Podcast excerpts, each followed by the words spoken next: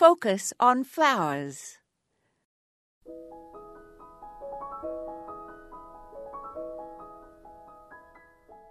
I have a large garden space, and so I have had the luxury of being able to dedicate some of my beds to a single species. Dianthus alone in beds can be quite pretty, as the foliage is neat and forms a weed suppressing mat, and the pretty little flowers are held aloft. I also have a bed of pure white German iris that I love for its purity and conformity. One year, my Japanese anemones just took over a whole bed for themselves, and since it is on the outside of my fence, I just let them have it. The foliage is neat and suffocates most weeds, and when they bloom, that bed is a sea of lovely pink flowers.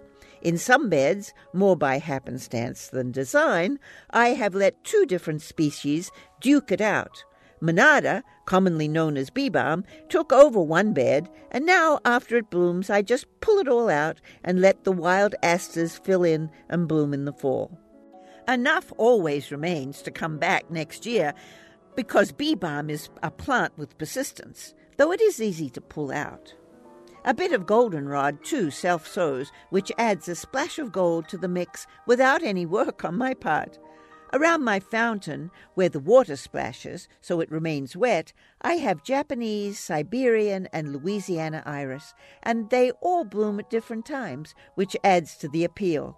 All the blooms are in lavender or purple shades, and they float above the clean, erect foliage. This is Moya Andrews, and today we focused on dedicated beds.